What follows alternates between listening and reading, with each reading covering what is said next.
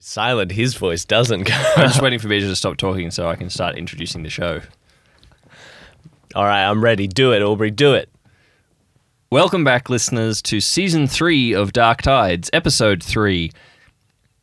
I we don't figure out the titles beforehand. We need to stop doing our intros as though we know what we're going to call the episodes. yeah, I know that's uh, it's an issue. Um, all right. Well, with me, I'm your host, show creator, narrator, DM, and all around fun guy, Aubrey Lidden. With me, as always, is Chester Lidden Bonjour. and Bejae Ingate. Yep. yep. Yeah, you couldn't really follow the bonjour. Bonjour. No, no, there's not much I can do. Bonjourn. Buongiorno, So, uh, I, as I, Australians say. I think we should start this episode by mentioning that I thought you were going to say we should start again. I think we should start this episode by starting again. No, no, no. I think we should start this episode by pointing out that it's been what two months it's since we recorded episode two. What? Yeah, you went away for a month. We recorded it like two weeks before Oh, yeah, you true. left. Then you, You went, went away to for a month, and you were sick and for you've been month. back for like three. It's, it's like it was two months ago. Yeah, true. And I had flu twice, and I still don't sound good. Yeah. No, it's it's lingering. Anyway, um, So yeah, I don't know about you two, but I have no idea what is going on. I like I don't remember. don't you listen to the episodes, BJ? nah, Oh. I've listened to episode one. we'll do a recap. Um, anyway, yes. If you're joining us for the very first time, you're in the wrong place. Uh, this is Get out of here, season punk. three, episode three. of Take Dark your Tides. ears elsewhere. Um, but yes, we should probably start with some fun facts. We haven't done that in a while. and you never think of them. No, I don't know why. I'm never prepared. This is I have a fun fact. this is how improv works, PJ. All right, I have a fun fact as well. You can go first. All right. So over the the two or so years that it's been, uh, Ernest and Edgar have taken up a bit of a new hobby in Oh, Mercy's Creek, wow. and that is playing old PlayStation Two games. Nice. I like how you're inventing this canon without me. I'm pretty sure you. Uh, no, this is You the canon you- that we decided, Aubrey. Why is a PS2 in your inventory? Because he's got a PS2 with him. because maybe if we had character sheets where. No, sorry, PJ. I'm sorry. I, anyway, if you've seen the vlog, you know what I'm talking about. But anyway, they've guys, been watch playing. the vlog. They've been playing stuff like Silent Hill and uh, I believe Simpsons Hit and Run. Simpsons Hit and Run, Resident Evil Four. uh, they've been playing all the SpongeBob games. Yeah, see, Edgar likes those ones. He doesn't like the scary ones. Yep. Uh, He wants an escape from his life as a cursed human being. We originally were going to go with they had an N64, I think, but then we tried to play some N64 games. and We're like, yeah, these aren't these aren't that fun anymore. So we just went with PlayStation 2 because that's the console that we actually had as kids. So we have some background knowledge at least. Yep. Yep. Uh, yeah. Uh, just what's another their favorite game? Oh, well, I think Simpsons hit and run. nah. I don't think. I think. trying to work out what Edgar would like. Hmm. Well, because Edgar's just a more cheerful version of me with more knowledge of the natural world. With more cannibalism tendencies. Yeah, well, look. Yes. I I'm reckon- assuming that about you. I don't know. Maybe, maybe you're worse than Edgar. I reckon Edgar's favorite was probably the SpongeBob movie game. Yeah. Yep. I reckon Ernest would probably be the um, Tak and the Power of Juju game. Oh, yeah, that was a thing. That was a thing. 3D Or the platformer, Spyro or games. maybe um, maybe Sly Cooper. I don't remember that one. Anyway, Don't know. fun Just has gone too far. He's gone too far down the rabbit. Hole. This is no longer Dark Tides podcast. Oh my this God. is PS2 Nostalgia Trip podcast. Uh, yes. Okay. So look, well known for his affinity with chocolate milk is the one and only Alistair Stern, That was a sentence. and as of Oak. as of the last fi- 10 to 15 years that he's been out of here on his own, which I can't remember if we're allowed to say that yet. Yes, we are. Okay, cool. Uh, just to cut it if that's a problem. Um, is my microphone just peaking all of the time? No. Good. I think that's normal. It's not good that I can see that. I'm worried about it now. No, it's yeah, no, it's fine. Anyway, uh, cut that. Uh, no, he's he was violently opposed to, to coffee. He never he never drank coffee. And in the 10 years that it's been, the 10 15 years that it's been, he's become a broken man and he finally has started trying a moka pot. He found one on a it, like half buried on a junk heap one day and he was like, "Hmm.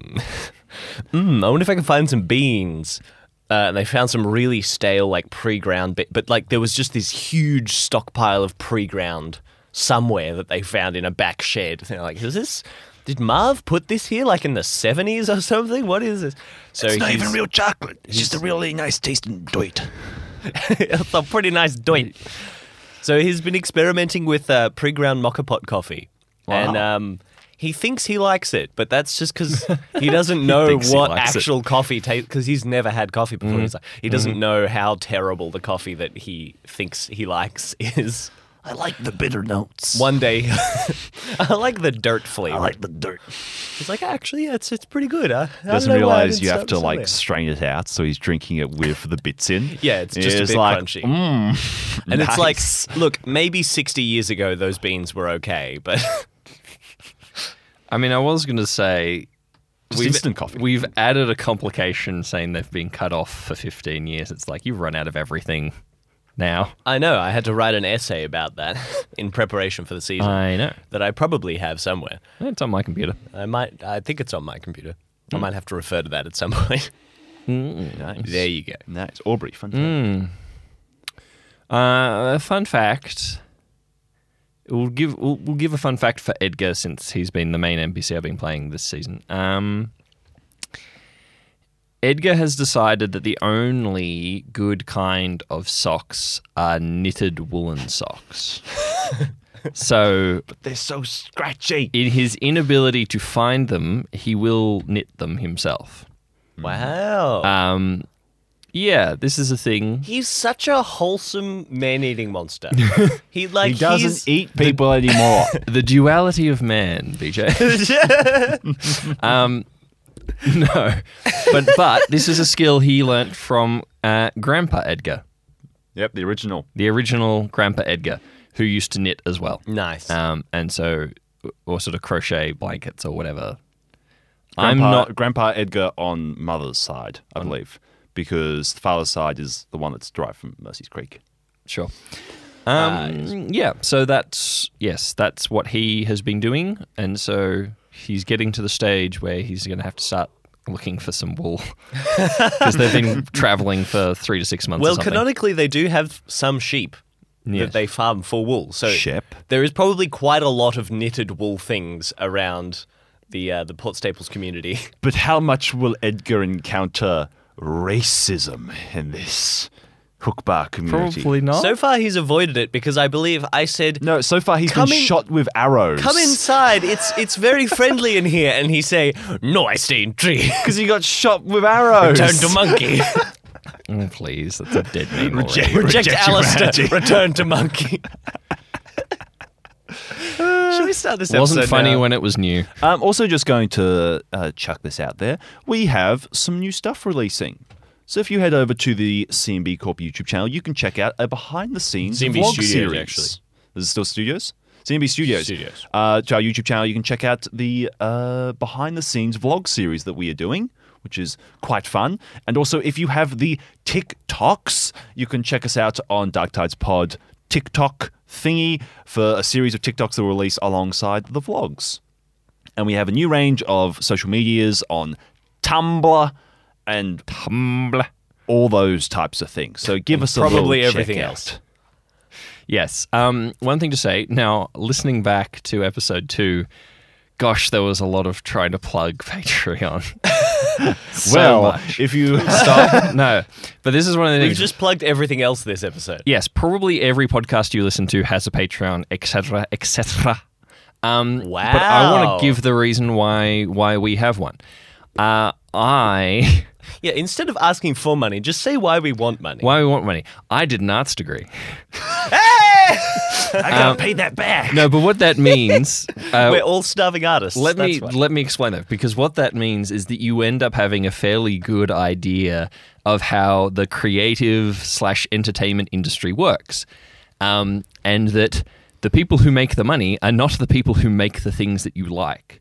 So most podcasts, if they're able to do them full time, it's because they're selling ad space, usually multiple ad spots on a single episode, um, you know, et cetera, et cetera. Anyway, I'm not interested at all in having ads in the middle of our show. It interrupts the story, it ruins the flow.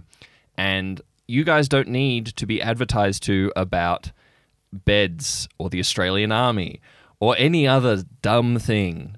Like, I'm. These Americans be like, yeah, I don't need to be advertised that. I really don't. anyway, regardless of where you are, I'm I have way too many ads in my life as it is. I don't want any more in my life, and I don't want any more in yours. So we do not run ads. We don't put it up for running ads. Uh, so the only way that we make any money out of the show, the only way that the roughly 10 to 15 hours per episode of the show is subsidized in our uh, lives is through the Patreon. So uh, if you're sick of ads and you want to help creators uh, independently make the things that you like without having to shill out to advertising companies um, to get your attention, then support those creators however they're doing that. For us, it's Patreon. For other people, there's other means. Um, but yeah, consider being a responsible enthusiast of entertainment. Yeah. I started not, that not just for our without show, knowing for, for lots of other people too. For lots of other that's shows. What's so great about Patreon? Yeah, if you like them, if they're doing good things, support them so that they can do it without having to shill out to advertising companies and things. But also, if they do Patreon and also do ads, uh, That's don't annoying. support them.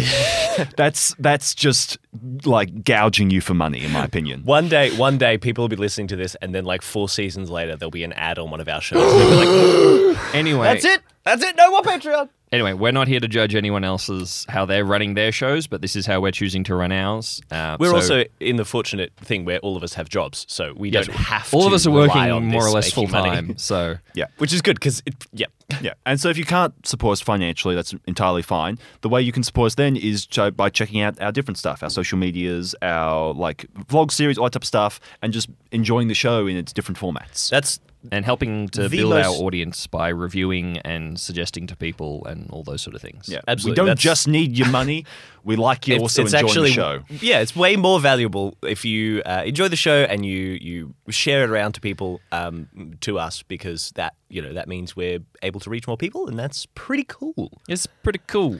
I have a related BJ fun fact. Oh, okay. this is about your Twitch.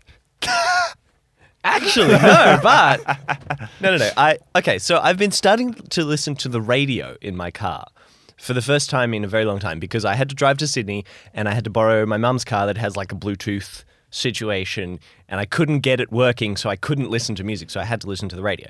And the only radio station that I like listen to most of the time is the ABC Classic, like just classical music, because it's there's just like calm talking every now and then, and just nice classical music.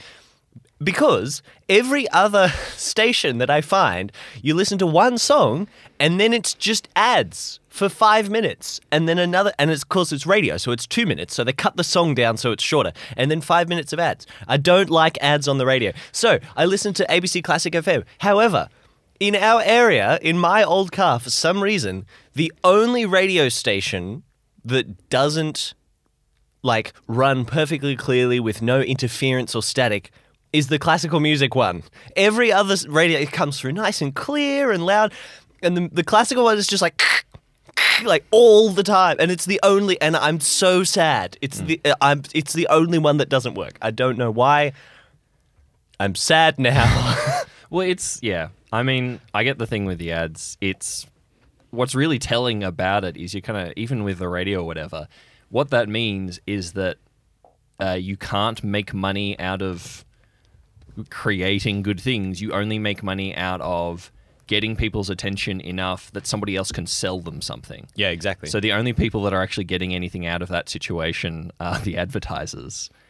And so you think about what companies are advertising. A lot of insurance companies, for some reason, mattress companies, whatever else. You know, it's that sort of thing, and it's very painful. Perhaps Um, um, now that we're 15 minutes into the episode, this this can be our topic for our after show discussion. Yeah, we can talk about that in the after show discussion. Based Breaking Tides recording? which you can find on. Patreon. Look, they need to know where to find the after show. Here's my thought. We just remove the wonderful art that we have as our like cover and we just replace it with patreon.com slash dark tides. so every time they open their phone, it's like, ooh. like an April Fool's event, Ooh, we I'm just change it on all. that. Then we just make it the April Fool's episode of like next year is just every single thing just turns into a plug. It's just like, and Ernest opens the door and he hears a voice whisper to him, check out patreon.com It's slash like, dark it's like the, like the No! Truman Show. No! Like the Truman Show where she comes home from the shopping and it's like the, the product placement. He sees Alistair off in the distance, so he turns around and says, Ernest, have you checked out patreon.com slash dark tides? Sorry, I was just Even watching this really cool Twitch this. channel called BJ Squid at Twitch, twitch.tv. That'd be so much fun. Oh, he's so cool. He plays Kerbal Space Program and sometimes other stuff. Anyway, Please cut that. Please cut it all. we could cut all of this. We could just start here. All right. In the last two episodes so far in this season, um, Ernest had left his Wendigo summer camp Buddies.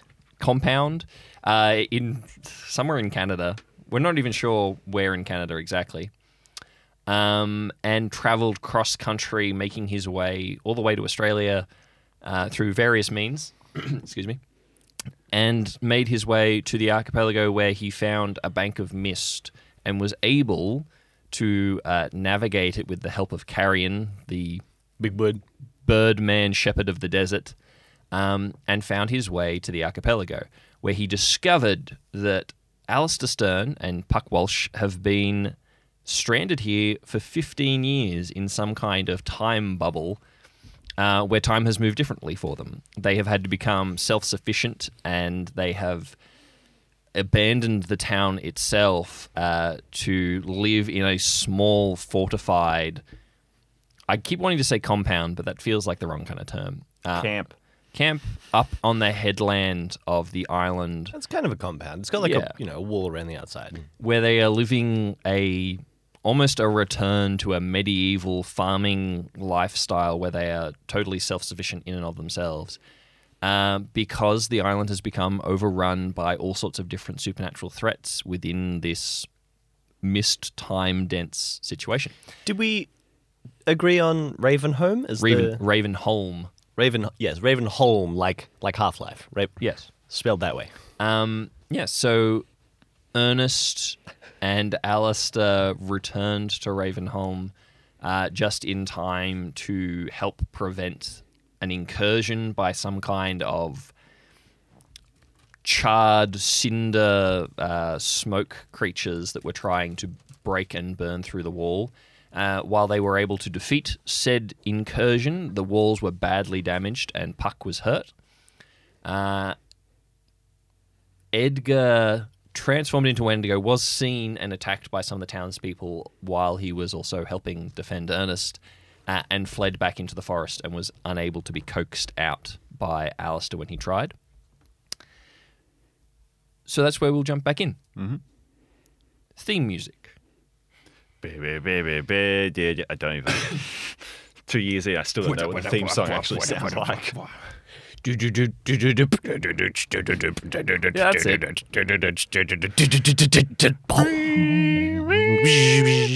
So that's what we'll just put in. Put the theme music underneath really quiet and then me over the top. do you want to play it? we'll just- we'll- do you want to play it off my phone or something, and we'll actually voice over the top of it? Oh no. yeah, all right. all right. Sure. Do it.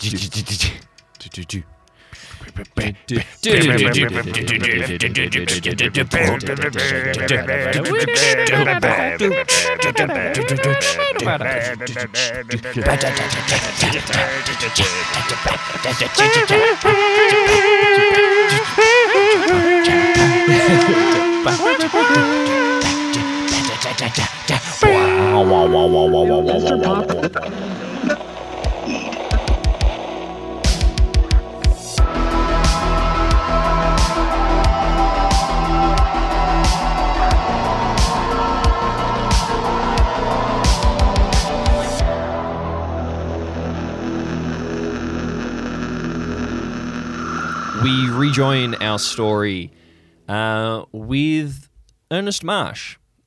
Ernest, uh, the sun is all but disappeared uh, into the fog, and you do miss, even though you've only been here for like less than 24 hours, you miss being able to see the sun properly. Uh, the heavy clouds and the fog that is just ever present is obscuring the light, and uh, you can tell by the condensation that is beginning to draw in, and the fact that the uh, the fog is beginning to draw closer, that night is approaching. You can still smell smoke and ash. Uh, it's getting into your nose as you are standing at the gates of Ravenholm. Um, you are watching the straggling members of this community uh, dousing the still smouldering portions of wall, and you can see there's about four points where it has all but broken all the way through. Uh, you are aware that Edgar is somewhere into the tree line, still in Wendigo form, in the branches of a tall tree. Uh, you can hear the shouts and calls as uh, orders are yelled and responded to from the people. As you turn around, you're standing just at the uh, entrance point of Ravenholm, and you can see these large wrought iron gates that you think must have belonged to some property somewhere on the island and were refitted here because they were the largest and perhaps the easiest to defend. Uh, and you're looking up at the sort of portcullis style uh, enclosed gate situation here. And through the gate, you can see uh, that Ravenholm itself is not very big. It is a walled city. If city is absolutely the wrong term, it's a walled village, really. Uh, it encapsulates maybe six existing houses uh, that were here previously on the island, and about a dozen additional buildings uh, that are either built onto the side of those houses. A few of them are freestanding. You can see there's a fairly large, uh, what looks like a community hall or a meeting place uh, in the center. But you can also see that it's very lush and very green. There are many small gardens. You can see uh, goats and sheep uh, tethered here and there, and you can see these people rushing about. Most of them are dressed fairly similarly in uh, what looks like homespun clothing. Most of them seem to be wearing sort of uh, cloaks or capes, these sort of um, heavy draping material that goes around the shoulders and hangs down, and they're in different natural dyes. Uh, most of them are green or blue or a light yellow brown. Uh, and this is the community of Ravenholm. This is pretty much all that's left of Port Staples. Uh, you can see Alistair is uh, striding along the top rampart of this wall, calling orders uh, to the people who are now beginning to you take axes to the wall and hack out the burnt portions as they are basically immediately trying to restore the wall that is their only means of defense. Okay. Uh, Ernest will heft up his lantern and he will attach it to the rope that he had before, tying it around his uh, from one shoulder to hip and let it sit in the small of his back. As it swings down, it uh, bangs against something that's like pushed down into like the what's the the top part of your pants Waste. the, the waistband of, your, of his pants and falls to the ground. And he kneels down and picks up a old police revolver, and he stuffs it back into that area of his pants and lets the, the jacket cover it up. And he is going to whistle lightly out to Edgar.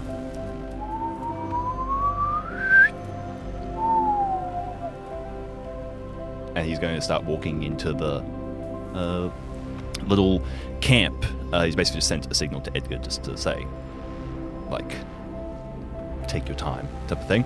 And he's going to walk in. Uh, who wants to give me a description, a more in-depth description of what this place looks like? Okay, so you, as you walk in, oh, is this okay for me to do? I reckon. Yeah. It's your town. Yeah. Um, well, why don't I come up and say hi to you, and then we can walk up together, and then Probably makes more sense that you're like busy with your men, Yeah, type of okay. thing. So maybe in a little bit. Sure. So Ravenholm is situated on the side of a hill, and the the main gate entrance is at the bottom.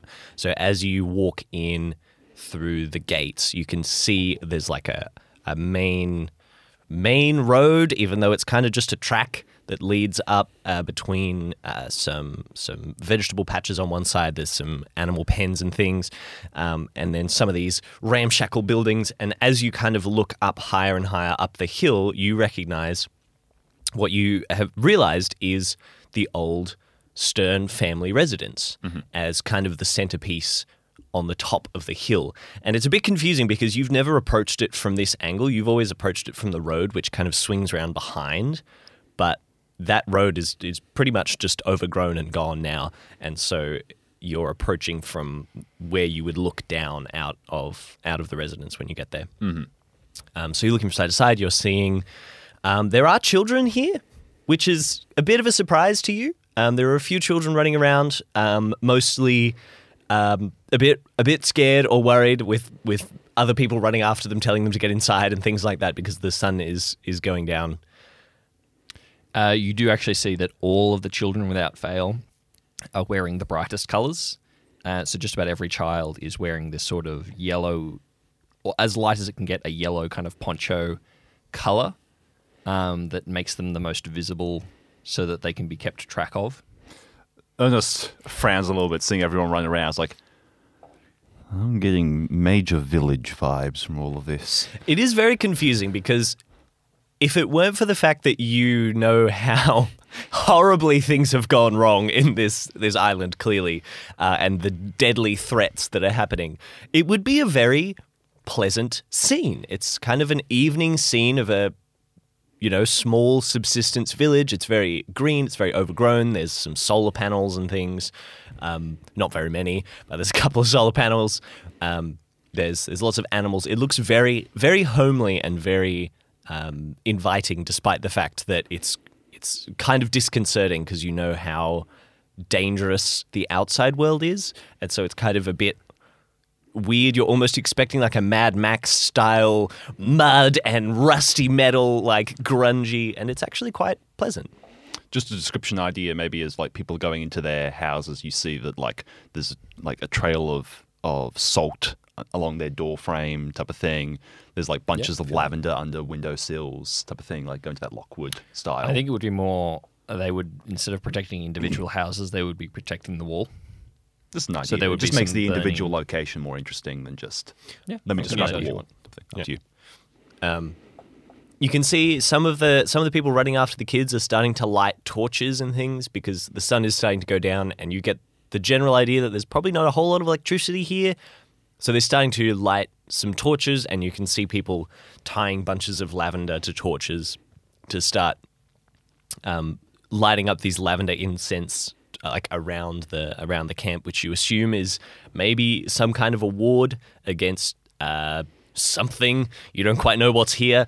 Um, so that's happening. You can see kids running around trying to ask the adults what's going on, why they can't go outside, um, and then you hear a bell.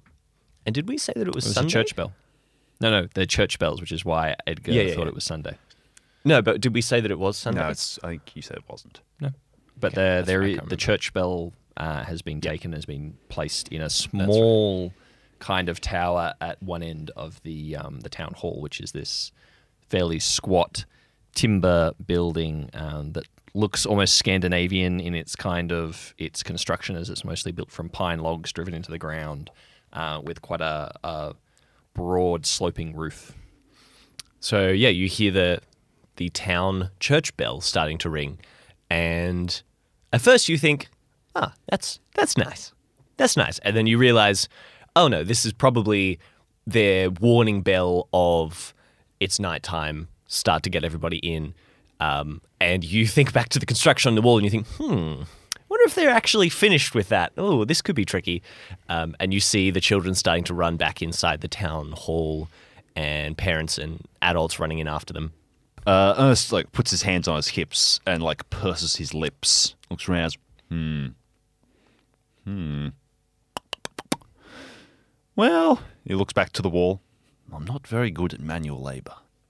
you can see now that um, what they have organized is that there are a couple of braziers being lit for light, and it looks like they're intending to work into the night while a section of whatever this town guard or militia defend the people who are working as they cut it out and they are digging out the stumps and they're preparing new logs. There seems to be some some timber building kind of stockpiles within, and they're planning to basically rebuild this section of wall right Yep. now.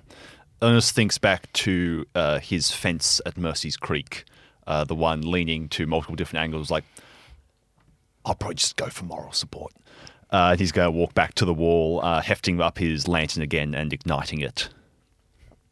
Yeah, you see, Alistair um, is he's taken his heavy coat off. What's he wearing underneath the coat? Um, he's wearing just very kind of nondescript, uh, dark black colored clothing. Um, he's got sort of a, a chunky pattern knit jumper underneath, um, and some kind of pants, maybe jeans, maybe cargo pants. It's hard to tell. They're so old and ripped, and it's it's kind of hard to tell what they were. And it looks like they've been patched quite a few times. Um, but yeah, he's wearing his, his boots. He's wearing like chunky knit jumper over the top, um, and he's sort of running about helping carry things and giving orders. All right, so uh, we've just got to make sure we get this patched as quickly as possible. I I think we're going to use those supplies over there because they're the closest. Um, and then can we just make sure that we find another section of metal that we can patch the outside? Because I'm not sure if we have any in that stockpile. We might have to go look outside. Uh, will walk past you and give you like a two fingered salute and say, I'll watch the road. Yeah, thanks. That'd be that'd be good. And he pulls the little pistol from his back pants and clicks it back. And you see that there, it's a revolver one, uh, but there's no bullets in it. And he's going to walk out to that kind of front clearing where the road starts, and he's going to sit down with his lantern and whistle. So you're you're sitting on maybe a large rock, uh, like a small boulder that's not far from the gate. Yeah. Since when do you carry a gun? Here, pass me the hammer. Thanks. Uh, Ernest turns it over a few times in his hands. Sort of a family heirloom, I suppose. You have a family? I thought they all thought you were dead. I didn't get it from family. Then how is it a family heirloom if you didn't get it from your? I got it from Heath. Oh, And he turns it over in his hand, and it has Derek Harlow written on the pommel. cool. Uh, Alistair finishes the helping with the beam that he was helping with, and he walks over to you and he's like, "You've seen Heath? Yeah, and he looks up to you and is like, It's probably best that I tell you when Puck's not here. And he, uh, you see, he, Okay, that's ominous. he puts down the gun, and you see, as he takes it off his, his hand, a wooden ring on his finger. Oh. One of Heath's. Okay. And he puts it down in your hand as- as a verification. Wow. Okay. I had to get through America to get here, and that got the attention of a few people. But I was able, very luckily, to get the attention of someone who owned owed my family a lot, Okay. and he was able to get me in contact with Tia and ferry us over there. And I spent a few weeks at the little tier headquarters to get another ferry to the mainland here. Alistair picks up the ring and turns it in his hand before passing it back to you, and he says, Now that's for Puck. And you see there is words engraved on it. Um Heath's dying. "Oh, He wouldn't like he doesn't trust me, so he didn't, I was a bit concerned. He Yeah. he never likes you." he didn't give me details. He said you guys would know the details, but he's succumbing to some type of sickness. Edgar could smell it. He said it was like he was cursed. He was coughing up these bloody leaves. He was literally just bedbound. And he said that he couldn't make good on his deal till he knew that you and Puck were safe and you look down on the ring and it has engraved in it with the blessing of my two i will go and i have the blessing of one already and he said he's waiting for puck's blessing That's the price of. Yeah. How does Alistair look in this moment? Alistair's a good deal older than we've ever seen him before. He's had 15 years more life experience, which has included a lot of hardship and a lot of death. You can see lines on his face and uh, just a very, a very tired look that you have never really seen in Alistair before. He's, I mean, he's young. He's always been younger than you, but he's always had a lot of energy and a lot of uh, just like a fiery fight behind his eyes, even when he's been the most upset or the most um, trodden down. And it's it's not that that's completely gone. It just it looks like he has been running on empty for about ten years, and now he's just received you know the news that one of the only people he can really count on in his life he may never see again. And it just kind of washes over him. And Alistair's thinking that this is not a good time to have this conversation. He's like, we need to get this wall patched. But he's looking down at the ring and he just gives himself a second to just forget about the wall and just sit in that for a moment. And he goes, Heath's a good man. He, um, He made a decision a few years ago, well, a lot of years ago for me. And uh, because of that, I'm still here today, and so is Puck. And I always knew it would cost him, but I didn't quite realize to what end. It's the reason why I didn't touch you to show you my memories. I didn't really want you to see what he looks like now. I'd rather not know. But my concern is if 15 years can pass in two years for us, I don't know how much time he has. So we need to get a message out. Because I don't know, if I've been here for what, a day? What's that? A week? Two outside? That's true. I, I don't really know how it works, but I, I didn't know it was happening until yesterday when you, or this morning when you came here. Um, okay, look, there's there's a lot that we need to talk through and we need to think about, but um, look, can you just give us a hand to patch this first? We can go inside and then. I haven't even seen Puck. I, I don't know if she's okay. I need to go check on her, but uh, we have to finish this first. So let's do that and then we can go inside when we know that we're safe and we can talk about this and I can do this to her. Okay? All right. And we need to figure out how you got here because you shouldn't have been able to. Alistair tucks the ring into his pocket and kind of stands up and tries to sort of straighten himself out a bit and he's just trying to put off thinking about that for about half an hour until he knows that his people are safe. He turns back to the wall and he's like, All right, people, come on, let's do this. Sun's nearly down. Uh, Alistair, you feel a hand on your shoulder, uh, and you turn around to see a very familiar face. Uh, one that has been a mainstay in your life and an ever present, reassuring face. Father? No. no, no, not at all. Um, I know, I just, I had to. Yeah, no, it's uh, the face of Bernie Todd. Uh, he pats you on the, the shoulder and gestures over to the, the crew that is waiting. Bernie, They're waiting on you. You should. Um, it's all right. We'll we'll get it done before proper dark. yeah, listen, can you can you take over for a bit? I I'll watch the road. I think I have got some stuff that I should probably do if you can manage without me here. Of course. Um, Ernest, this is you had kind of. I can't remember if we'd said that you had actually seen Bernie. He had seen someone off in the distance, but because of the like age type of thing. Yeah, what you see now is quite a shock to you.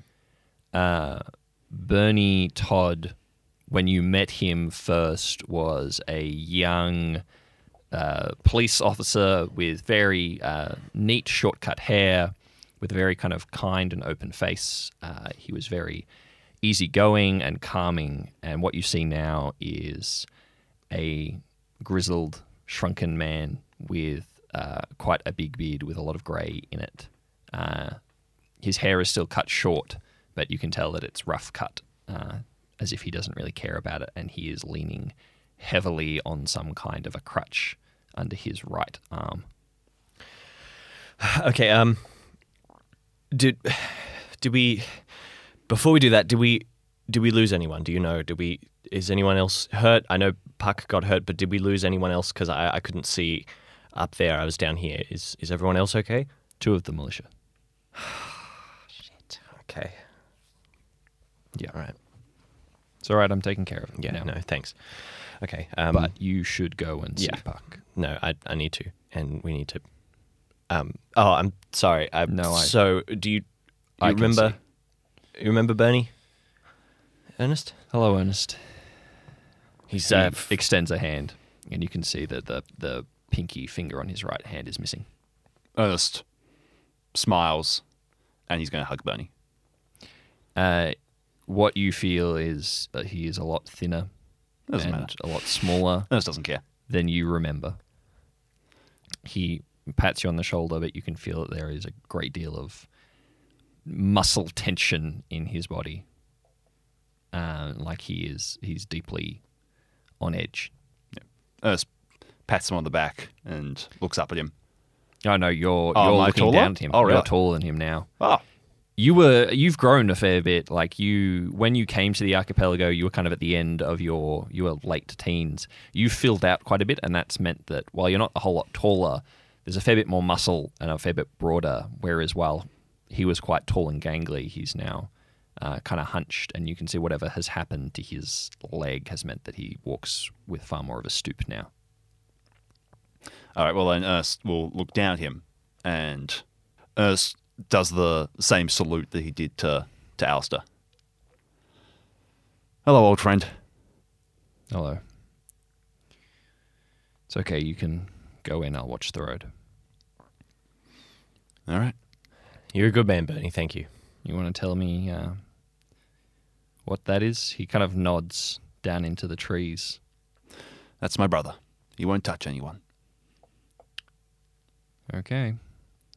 He uh, seats himself on the stone that you were sitting on before with a grunt of pain and uh, pulls up into his lap where he had uh, had been hanging behind him on similar to you a rope. Uh, you see a very large, very well crafted looking crossbow made of timber uh, as he uh, uses literally a crank mechanism to wind it up into a loaded position.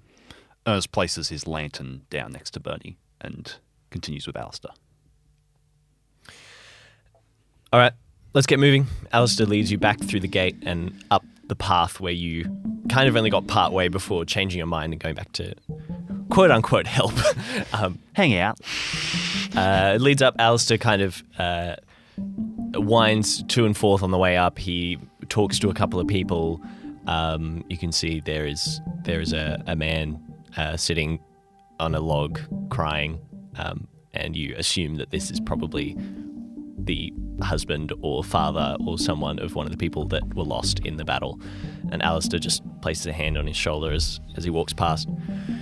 Um, and he, through conversation, oh, yeah, do you want to? No, no, keep going. Through conversation with a couple of people, he ascertains that Puck um, is back home, whatever that means. You're not quite sure. Um, and he goes, "Okay, thank you. We'll we'll go, we'll head up." Um, One thing you do see, Ernest, is that as Alistair passes, uh, his presence seems to alleviate something in these people. There is something about Alistair now that when he is there, it seems like the people around him feel safer for it. Like all of their immediate problems are just a little bit further away. it's all right, everyone. We've we've patched we've patched the wall. We're safe. We'll just tuck in for a normal night. It's okay. We'll be all right. Yeah. No. Uh, can you take that over there? We're yeah. We're still one short. Yeah. Thanks. Okay. Uh, up this way, Ernest. Let's go. you wind your way up these trails. There are no roads here anymore, really.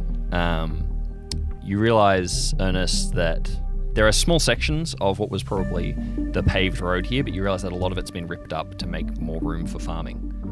Um, and so you're following these sort of foot trails that wind their way up the hill in sort of a zigzag pattern to compensate for for the steep grade of the hill. And you're heading for the Stern family home, which is towards the higher end.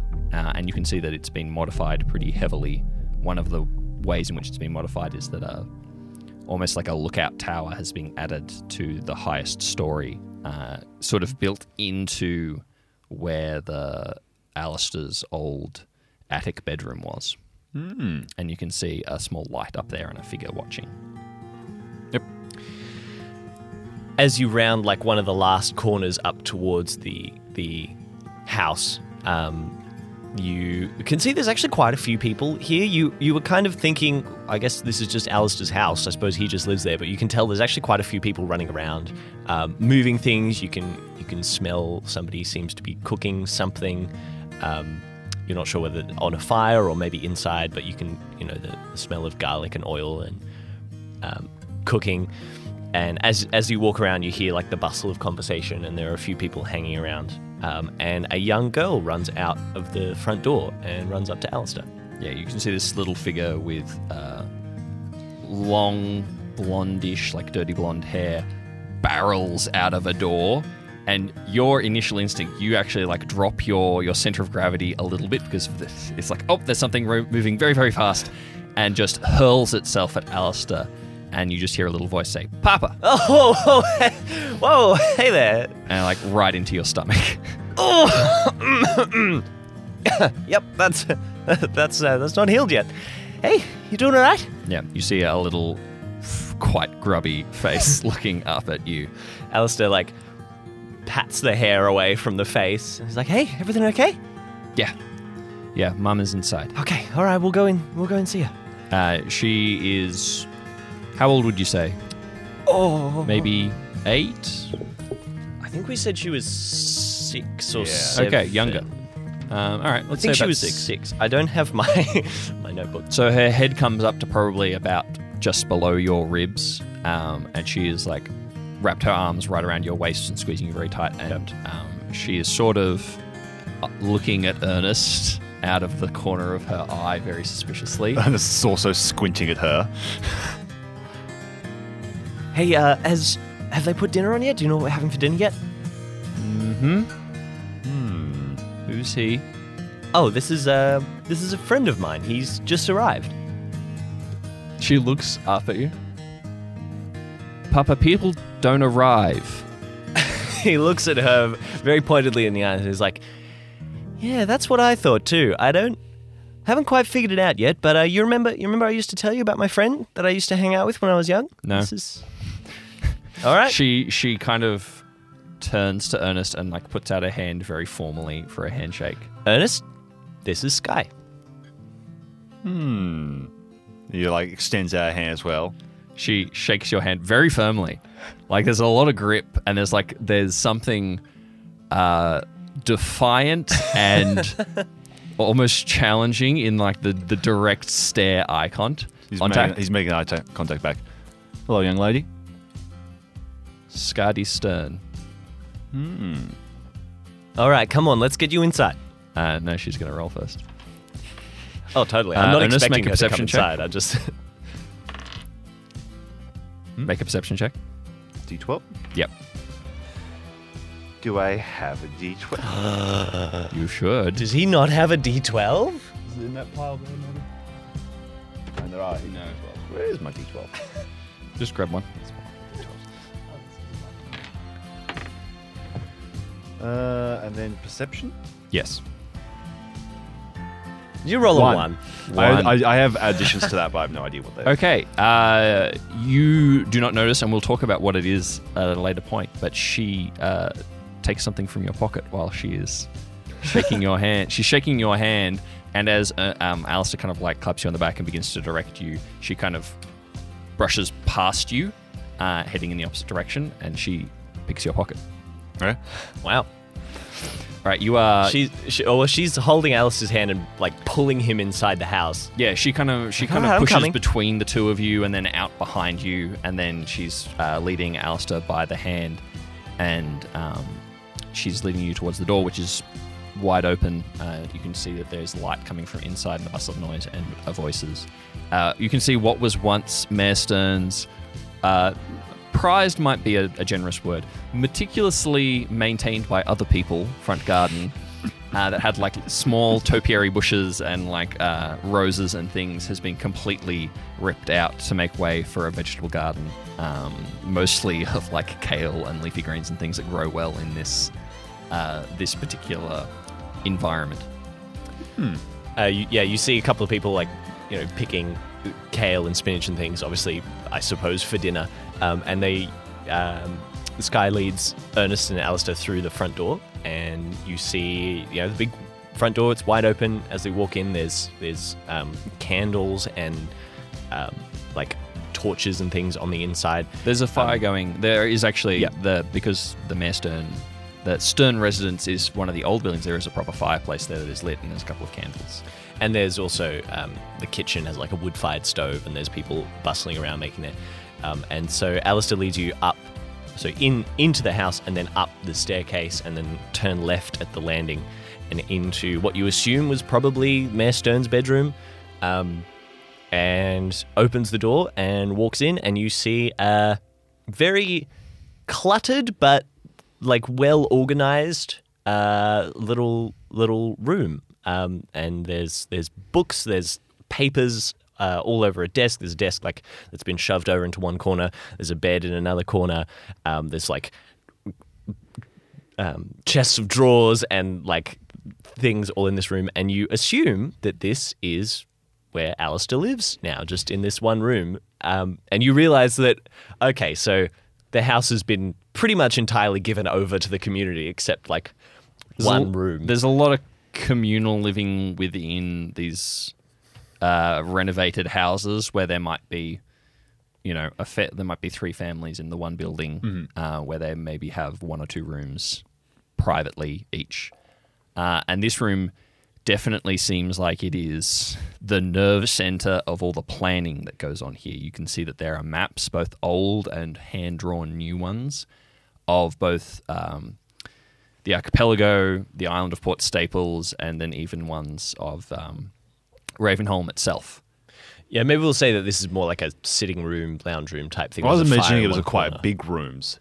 So Yeah. you'd have like that kind of main area before like the bed and stuff. That like that big area we could probably have a table and Yeah. stuff like that. I was imagining quite big. It's like the like the, the biggest room in the house Yep. type of thing. And then there's like another room that you assume leads to a second bedroom, which is probably Sky's room, like off over to one side. Um, and she kind of lets go of Alice's hand and like runs through that door and closes it. I was like, up. And she's gone. And she's gone.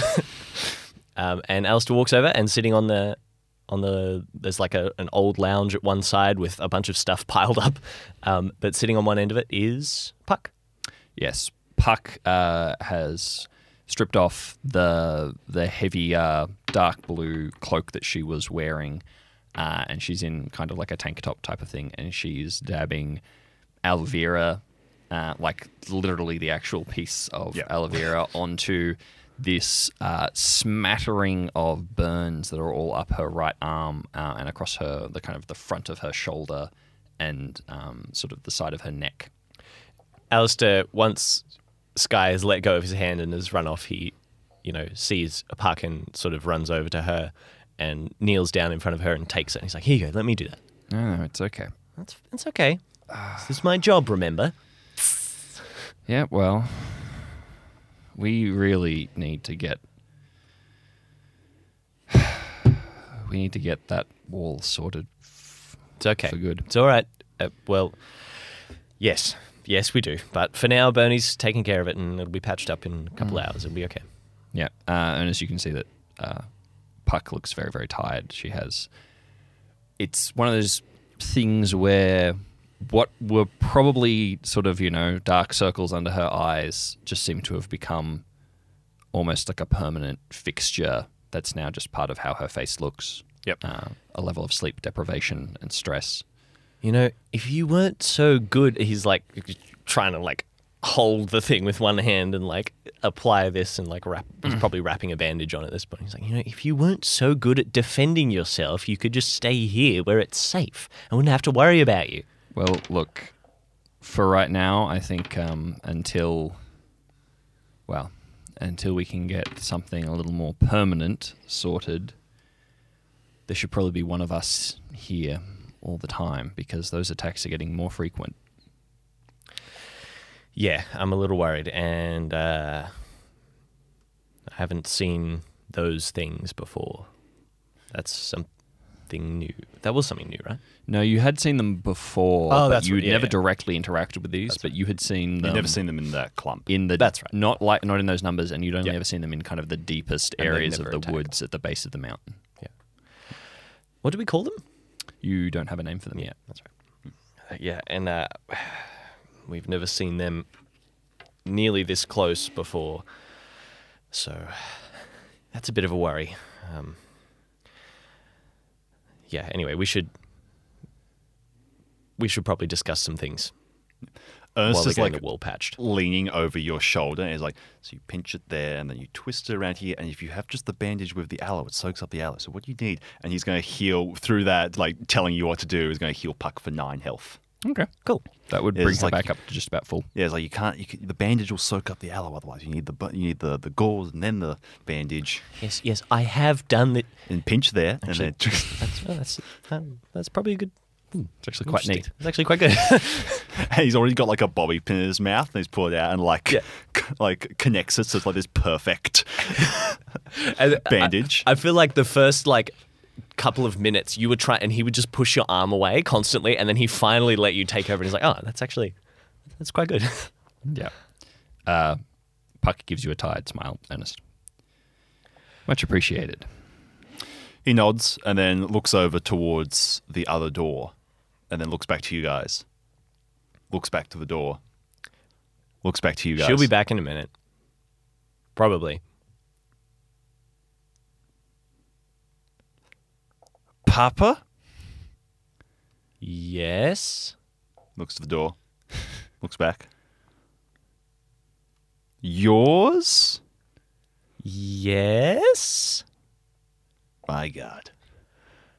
Yes. I never thought I'd see the day. I thought you were gay.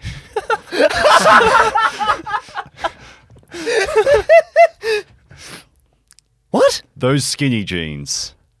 Doc Martens. Mm. He does like the I do the hand. exactly what mm. Chester just did, hand on the hip, like, mm. mm. like, he kind of looks at you, and this is like this little hint of a smile on his face, and he's like, So the name? I Ernest heard- Marsh. I heard Sky. "You are just as annoying as you've always been." yeah, it's, it's, well, Skyfish. Her name's Scardia, Scardia Stern. Oh, Yeah. Well, that's lovely. Anyway, sit down. We have s- things Oh, to hold talk on, about. hold on. He's going to give you like a, a pat on the back. He's just like, I'm, I'm proud of you. This is good. I did all the work. I'm proud of you also. It's just I uh, I've, j- I just never thought. this He's is- like looking at house. I just never I never thought. Anyway, yeah, I'll sit down. Yeah, like it's just, it's like saying we are pregnant. No, no, that's not how it works. Yeah, no, it's she she did most of it. Yeah, look, um Sorry, it's there's whoa, so many things. Um Yeah. So I guess yeah, Ernest meet my wife, meet my child, she's gone. Cool. We got that out of the way. Listen, we need Okay. So Yeah? What? Did you have a best man? Was it going to be me? Well, yeah, it would have been. Was it Bernie? Uh, yeah, yeah, it was Bernie. Okay, that's fair. Yeah. Well, well, it was gonna be Marv, was it? Like Marv. He's my uncle. That's true. That'd be a bit weird. yeah, it'd be a bit weird. Yeah, yeah, it was Bernie. He he did fine. And your dad cried a lot. I mean, like a lot. Oh, I I don't think I've ever seen him display emotions before. It, was, really weird. it weird. was confronting. It was more like a breakdown. Like I feel like there was some stuff Yeah, I couldn't- wasn't about you getting married that was going on. Anyway, it was nice. Yeah, that's the thing. Yeah. I realized you weren't your father when I first saw you because your dad never learnt my name. That's how I could tell that it was you. Yeah, that's true. Actually, Your if you- dad still doesn't know my name. if you had been best man, maybe, maybe he would have. nah, nah, nah. Well, it would have been a good shot. Maybe. Maybe. I feel like it's a point of pride for him to just not remember at this point. Whoever that kid is. ah. He also hasn't seen you in 15 years. He probably When doesn't. I was living you. here, he didn't know me. Yeah, that's true. anyway, he's gonna he's gonna sit down. Well, unless I've missed something, I feel like there is still uh, a little point to be resolved. Puck is sort of reclining into the lounge, which is like an old leather Chesterfield. Um, Alistair like walks over and pours like a glass of water for her and Ernest. so, time has not been moving the same for you as it has been for us. Yeah, apparently not. That's not. Look, it, it could have been worse. I mean, hey, uh, how long did you say it had been, Ernest? Two years. I mean, two years. Heath and, and Emily and Warwick, they should all still be fighting fit, and that means that's some serious reinforcements. And they've been trying to get to you. Puck. Hmm. She nods her head. That's. nice, You haven't been nice to hear. Um, But you may have convinced Alistair, but I still want to see some proof that you're who you say you are. Alistair reaches into his we pocket. haven't survived 15 years in total isolation on a demon infested island by just trusting whoever we see. Ernest, and I'm sure you can appreciate that we have Puck. good reason. Alistair reaches into his pocket and pulls out the ring. He grabs her arm and like gives, opens her hand and puts the ring in her hand. He had this. She looks at the ring for a long moment and then turns it over in her fingers. Well, I'll be damned. Yeah. But there's something else you should know.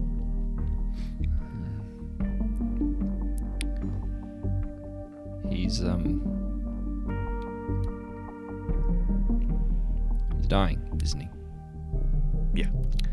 The um, Wouldn't have. Wouldn't have given you this otherwise. He wouldn't have met with me if he wasn't. No, Very he would have avoided help. you like the plague. No. It was only because he also had the, the word of Ben Mears as well. The Fae don't um, they don't make deals lightly. I don't think. Yeah. Puck. I think the reason I think the reason why he gave it to me is he's scared. I spent a few weeks there and every hour or so he'd have a different panic attack because he was scared that they were going to take his daughter instead of him. is she okay? Yeah, she's fine. Okay, that's something. Warwick basically just eats, sleeps, and looks after her, keeping an eye on her. So The positive is, if it had been 15 years, Yeah. you know. Yeah. But listen, you. He needs. He needs our blessing. he needs yours, and he looks at Puck. Yeah. He says he already has it from his first daughter. so. But as I said to Alistair, my concern is if in the course of two years in the mainland, 15 years Yeah, passes here, I'm not sure how long we can wait. I, I don't know how it works, but look, and he like gently grabs her face to like turn her to look at him, and he's like, "Look, if he got in, maybe there's a gap. Maybe there's maybe we could get a message to him. Maybe we can maybe we could leave. I mean, I don't I don't know if we should leave, but even if we can get a message to him, I mean, we thought after 15 years, but Is it the monsters in the water that mean you can't leave? No. Well, that that makes it harder. No. Um, It's the fog. Yeah. We tried. The fog's supposed to keep us here, or keep everything that is here here, but that apparently means just about every godforsaken spawn of hell creature that no one's ever heard of, and plenty that we have, is here with us. In the beginning, it was thin, and we could get we could get boats in and out. We got supplies. We stockpiled as much as we could until the boats stopped. And I assume we didn't know of any time dilation then, so I assume that started after the last boats. Well, we thought it was Mother initially. We thought it was some kind of preventative measure trying to literally just weaken us until she arrived in force, but she she never came. came. Tia seems to think that she's. Like, they don't tell me much, they don't like me, but they believe she's turned most of her focus on other layers. She hasn't been. hasn't had that much of a force here. If, if she's turned other Well, then that must mean that she thinks Yeah. That we're not worth her time. she thinks she's won. I suppose she hasn't heard from us in a while. Ernest is going to pull a, a piece of parchment from his pocket and he's going to start unfolding it. As he unfolds it, it gets bigger and bigger until it's like two meters from side to side and he lays it down. So I assume you've tested then to know that you can't leave? Yeah. No, we we tried to send I tried to send some people out. And um, we sent three boats. And the only one that came back the uh, the bodies looked like they'd been they they were only gone for a week. But they were just bones. They look like they'd been in that boat for decades. Hmm. After that, we stopped trying. And there's the things in the water. So many different kinds. We can't actually keep a good track of what it is or they are. There's the ships. It shouldn't be there. They just come and go randomly. Anything, everything. Military cruisers, fishing boats, sail ships. Alistair walks over to a, um, a chest of drawers and opens it and rummages through. Um, and he pulls out a. Looks like a gun, you're not quite sure as you're unrolling the parchment. Um, and he hands it to you. And it is a. like an old, like flintlock pistol. Looks like, you know, 1700s flintlock gun. But it looks brand new. Like, brand new, still been used. It's like, I don't know how they get here, but It's almost like not just time's traveling slowly here, but it's all it's over all the place. traveling here. This washed up on a on a piece of wreckage from a ship that passed by. Hmm. Ernest finishes unfolding the full piece of paper and it stretches a great deal and, and he places it on the ground. What's this? This was drawn for me by Dylan, the one who lived in your gun. Oh, And what you see is a hand sketch, sketched with pencil. What looks like a tornado in a desert. And you can see little figures in like moving in and around the, the tornado as it's centered around this one point. And he points at this is the exact spot where we are, but in the desert. Alistair points to the storm. Was that always there? No. That, I believe, is the effect of the fog, but on that layer. Okay. Dylan and Okay. the people who he are living with have been studying it and moving in and around it for some time. And what about these? Alistair points to what looks like these big stone pillars in the drawing all around the tornado. What are they? They believe. He points at the little figures. These are things called parasites. They live in the desert. I've met them a few times. Okay. They are the cursed creatures of that land. It used to be a, an ocean type of thing, but they have a, a mixed relationship with the shepherds, what we call you know, carrion. Yeah, yeah. And he points at the one closest. You see how many there are?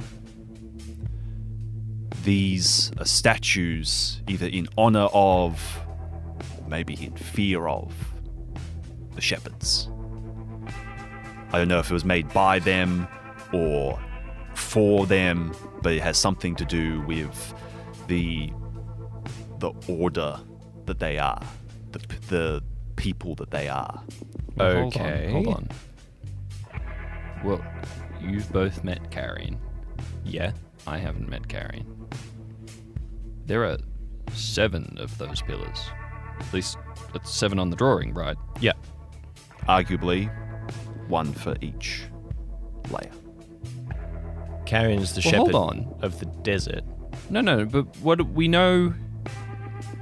We know that there's our layer, Yeah. right? We know that there's the desert, Yeah. The dream. the dreaming,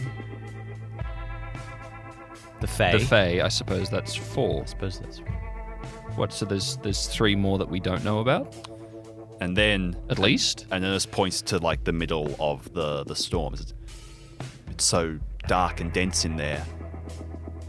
There could be another one in there. A So- higher one, a, stronger one, the leader type of thing. I know what one of them is. He points to uh, Carrion. He says, obviously that's Carrion. You can tell by yeah the way he looks. But then there's that one, and he points to the one next to it.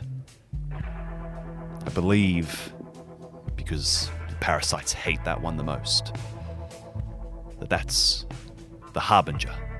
Or at least that's the name they give him. I don't know what his actual name is. But he is the. It's complicated, but he is.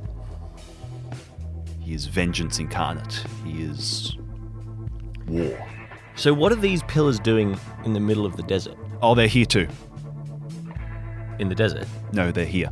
I passed Carrion's one when I came in. That's why I was able to get in, I think, is because he was there to guide me through. So you. s- Oh. Well, we thought we thought the fog was mother, Yeah. We thought she was trapping us. but if it's the pillars, you think it's I think it's the shepherds. so Carrion's known that we're trapped here I'd say with so. no help and and no supplies in what did he say? Did he say that he's coming back? Um, Is he gonna help us? Is he gonna? The way he kind of described it was like this was the last time I was ever going to see him. And he apologized to me, saying that the place I was going was a hard and dangerous place. He's not wrong.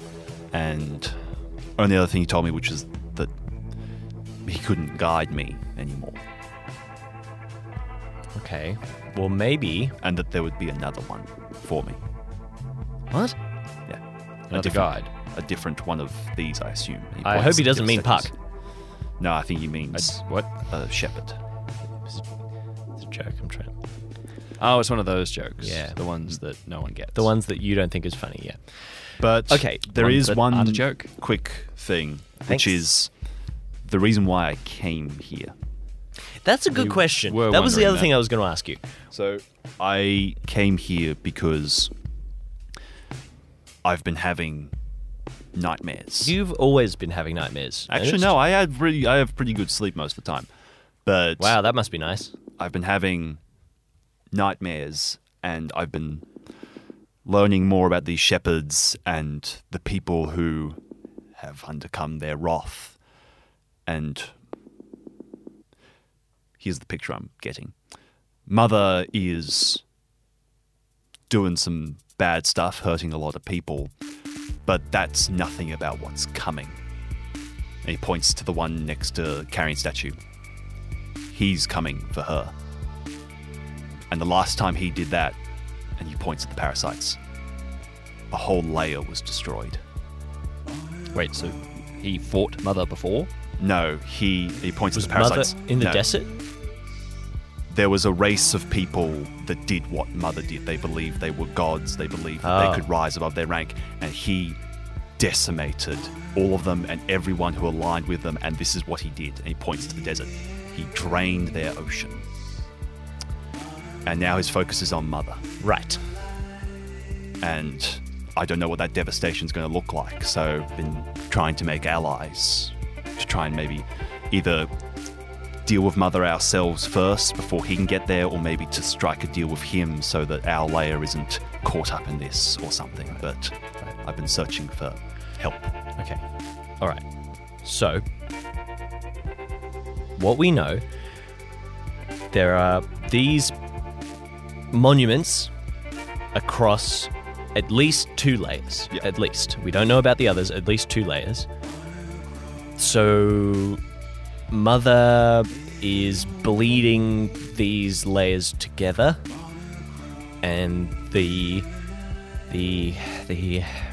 The shepherd's job is to keep each layer to itself, right? Mm-hmm. Okay, so so maybe if because we know the archipelago is a thin point, mm-hmm. which would make sense if this is where the storm is, and this is this is why the mist is here. Okay, so so maybe we can't leave because the shepherds are keeping us locked down because we're the epicenter of this this bleeding between the layers, right? Maybe. So if we can shut that off somehow, maybe we can leave and then we can deal with mother. I think I know where the bleeding's happening. Wait a minute. What if they're not trying to keep us locked in? What do you mean? What if they're keeping her locked out? Right. What if because if we're we're, just caught in the failsafe if we're the center, and sh- no one can get in without the shepherds? They let our Ernest in to get to us, but that means that Mother can't get in. So right, so no wonder Carrion can't get in. Well, he could let Ernest in, but I'm, I, with how powerful they are, I don't assume they couldn't get in. But they they would probably they're but probably maybe just they're the busy. only ones that can get in. and maybe if they get in, that weakens the, and that might let mother in. Or it could be a thing, and he points to kind of the circle of the statues. Maybe it's a thing that they can't be in alone. Maybe they all have to be a thing. Maybe it's a council thing of like. Maybe we don't know how that works. Great. But I think I know where the bleeding's happening. This is things I talked to Dylan about. You remember that laptop we found? Ilios, yeah. I believe, and I talked to uh, Warwick about this. There was a company called Ilios. It was a cousin to Tia decades and decades ago. Fell apart, it went bankrupt and all that. It had a location here. And I believe they were tampering with the layers. How much does Alistair know? Because I remember we said that that was something he'd be researching a lot about. So he would have found out about Ilios, right? I think you're aware that there was a location, but the location's gone. Like it Yeah. was. Yeah. Yeah, I know. I I when you went missing, I did a hell of a lot of looking into that. And um yeah, they, they used to, but it's gone. It's not here anymore. It got destroyed. It was something went wrong and Well, whatever tunnels they dug, whatever depths they climbed, those would still be there. I, I don't know. And I've seen the Yeah. tear with my own eyes, and I believe it's there. But, and he kind of starts folding back up. First things first, we need to get a signal out to Heath. Yeah. Yep. I, I, This can come later, And and, we puts need- it back in his pocket.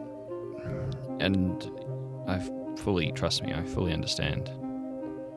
We need to get a message to Heath, but we are we're very vulnerable here. We need to get our defenses properly back up and running, and for that, we need Marv. And Marv is not here because Marv Uh, but that's probably Wait, Marv's not here. no. Who else is missing? I've seen Bernie. Who else is here? Well, everyone you'd expect, I guess. Sherman's. Well, that's complicated, but Sherman's not here. Randy kind of comes and goes. That's just Randy. Um, He's been gone for a couple months now. Gina's been gone for a long time. Gina's gone. Well, we're not the only pocket. There are other little groups. We tried to get everyone.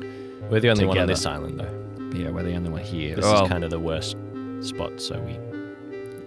we think the Sherman and his clan, um, they seem to move around. They don't believe in staying behind walls. His clan. Well, the Watchmen. That's what they call themselves. Yeah. Oh.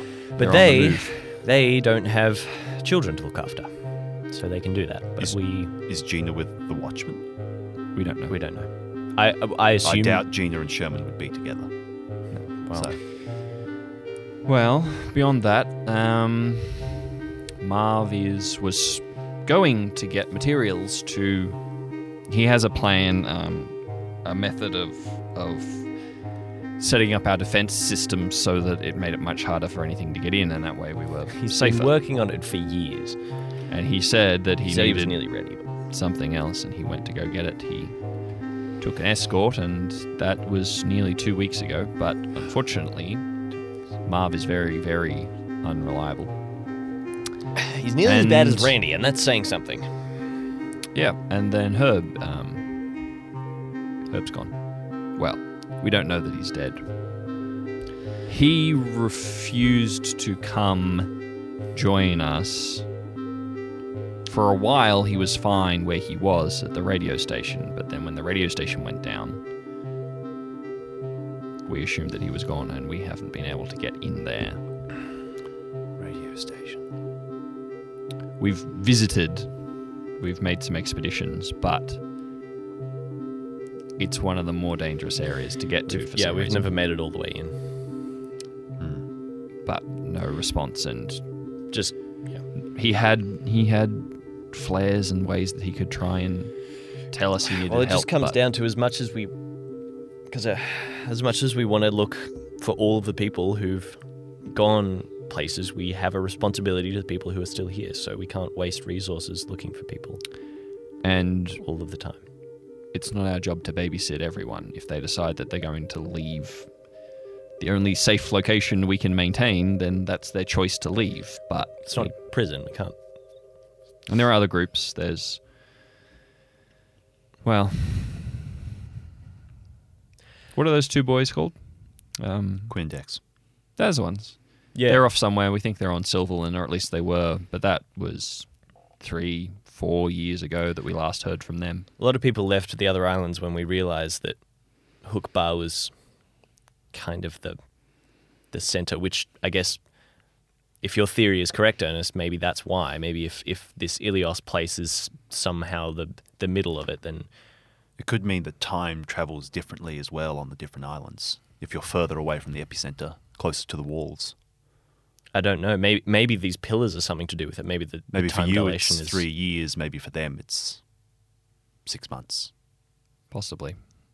The Don't know. difficulty is that any kind of travel here is It's very incredibly dangerous. dangerous and difficult, and we can't take too many people away from the actual walls protecting. Once we get the We'll we'll get there. there's a laundry list as long as my arm of things that we need to do, and we have so little resources and so little energy. I think we get everyone together. We tell them who Ernest is. We tell them what's happened. That's the most important thing. They need to know what's going on. We do that tonight. We all sit down, we have dinner, and then we do that. Then we deal with our defenses for the night. We keep a watch. Then we figure out what to do in the morning. Yeah, I suppose that's pretty reasonable. Make sure everyone knows what's going on. Make sure we get through the night. That's the first priority. At this point, uh, you hear a scuffling at the the main door, the one that you had come through, and it's opened as someone goes, "Yeah, chow time!" Da da da da da da. Uh, Is it? It's, Is it? uh, former Mayor Mallory Stern? Uh, Thanks, Dad. And you can see Ernest. Uh, he has gotten shorter and older. You would have to guess he's probably about sixty now. Right. and he has uh, like bowls of some kind of. He'd be uh, older, wouldn't he? maybe sixty-five. He was like in his fifties. He was in his very early fifties, I think. Yeah, yeah, so like Um, sixty-five. He's about sixty-five or something, and he's got uh, bowls, one in each hand, and like one balanced in the the, the wrist type of thing. Uh, and you can see that he's got quite a long beard uh, that's like got little plaits in it and things. And he's wearing like a multicolored knitted uh, hat, like a, like a little skull cap beanie type of thing. Uh, and he's like, and he's kind of like semi dancing in. It's like da da da da da. Dinner time. Oh, thanks, Dad. Hey, uh, can we get another one? Yeah. Is there, is there more left? Because um, Oh yeah, no, there's there's we have a guest. Well, that's okay then. That's fine. Uh, he puts them down. He like starts brushing your maps and things off the table. It's always such a mess in here. Alistair gets up and goes to the other door. He's like, Scotty. You hear a scrabbling and then like the sound of like a blanket being thrown over something. Like, yes, Scotty, dinner time. just a minute. Um, and then the door like s- like very sharply opens. She is every bit your daughter, Puck. I'm not going to comment on that. uh, as as Puck like levers herself off the lounge, uh, Mayor Stern is like tapping his lip, his bottom lip with a finger, looking at you, Ernest. This is looking back at him. Dad, uh, I we- feel Marv? What? Marv? No, No.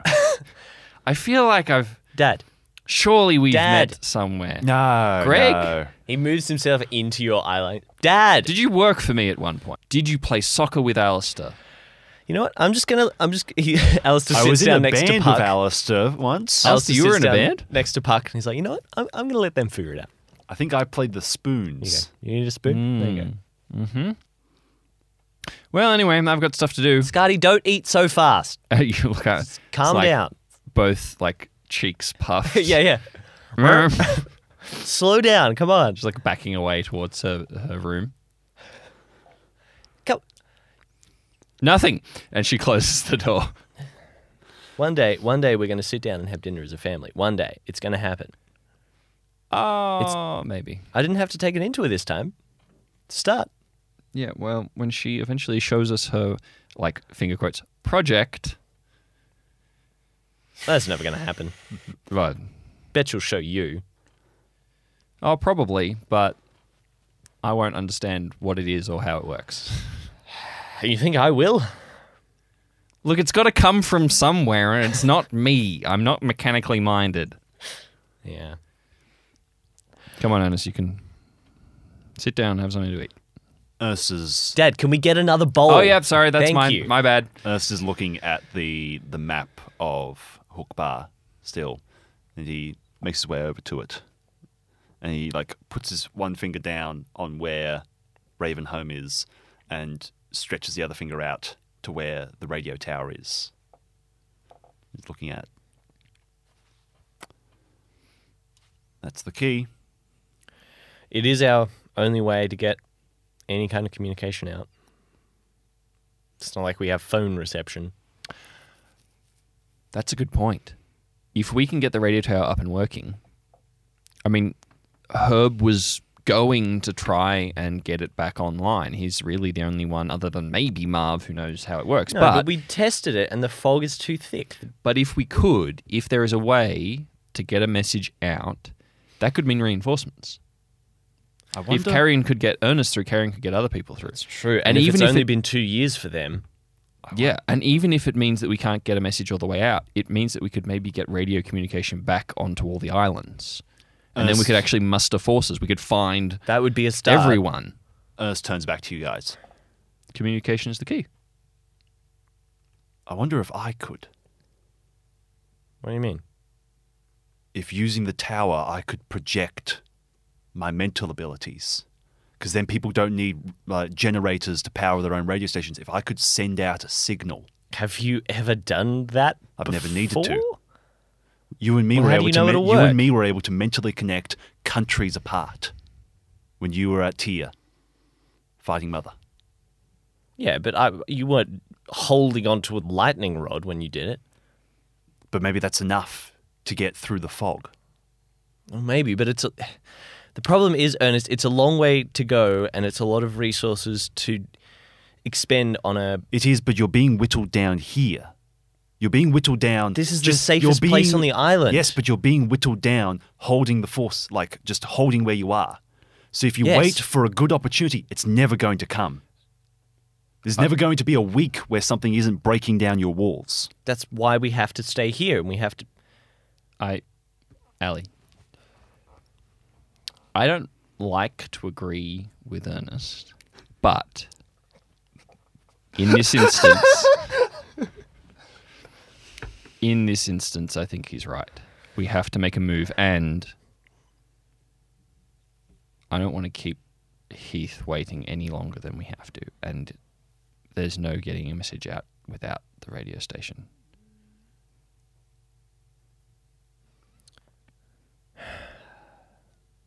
Alistair like closes his And- eyes and just Look, let's for a be second. let's be honest here. Let's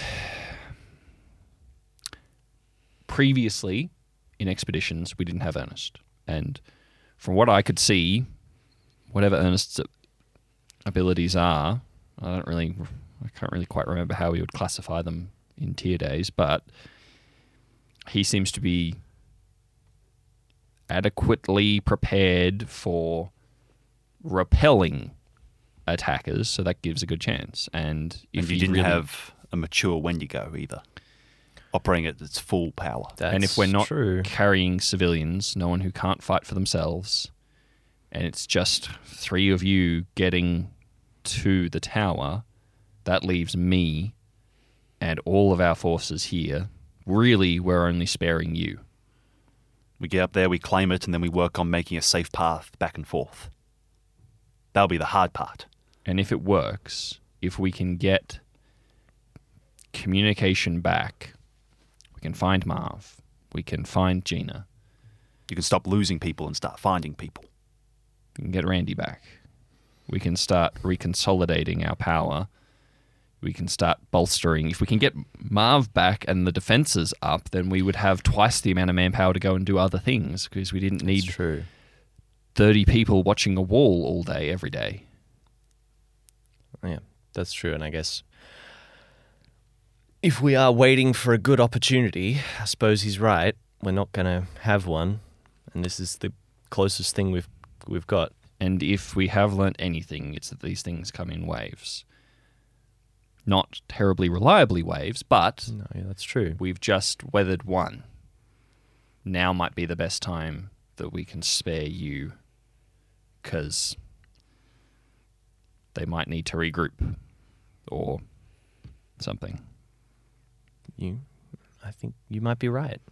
Uh, well,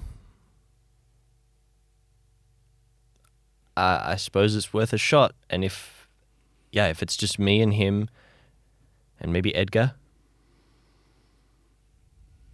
do you think you'll be okay on your own if we? She's like, Yeah, I know, but I have to ask. Yes, I will be fine. Okay. You're good. I may not be in tip top shape, but thanks to Ernest, I am not going to take very long to recover. And we'll just make sure that we're extra vigilant and extra well prepared, and I'll make sure that Bernie's got his supplies ready and Nancy has everyone on shift. And if we if we fail, then worst comes to worst, we have one more person. And then you hear uh, a hammer banging from Scardy's room. And I think I better go and check yep, what that I is. think so. Puck, Okay. uh, levers herself up with a groan. Here you go. Um, Let me help you. Yeah. Very stiff. Very stiff. It's all right. And She, it'll come uh, back. You She just need knocks to- on Scotty's door. It's like, I'm coming in, and that better not be a hammer. uh, and she disappears into Scotty's room. Ernest turns back to the map and points again to the radio tower. The tower's the key. I hope you're right. I really hope you're right. 'Cause I am. I appreciate your enthusiasm, Ernest. I don't think uh, uh, it's just been it's been so long since we've tried anything other than not dying. It's it's just taken me a minute to adjust to it, but it is a big thing that you're here. I don't just mean it's nice to have you here. Oh my god. Oh my gosh. I mean, it's great to have you, but you know what I mean. It's we've never had anything break through the fog in this entire time, and nobody with your abilities. So I think Puck's right. It's it's worth a shot. He taps on the map. It's time to start making moves.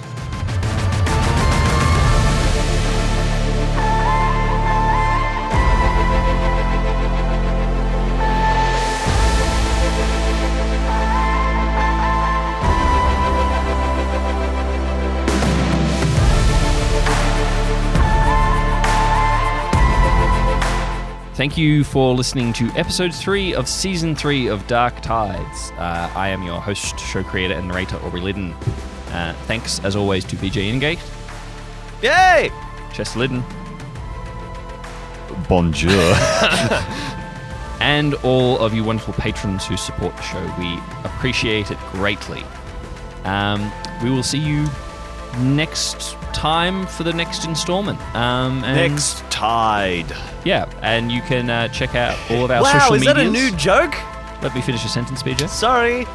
Uh, you can check out all of our social medias for a bunch of different stuff. Check out the vlog. Yes. Check out the TikTok. Chester is vlogging. Don't check out the TikTok. Check out the vlog. Chester is vlogging behind the scenes stuff uh, from our production. He's doing it right now, I'm vlogging right now. and we will see you next time. Until then, bye bye. Bye bye. Bye bye.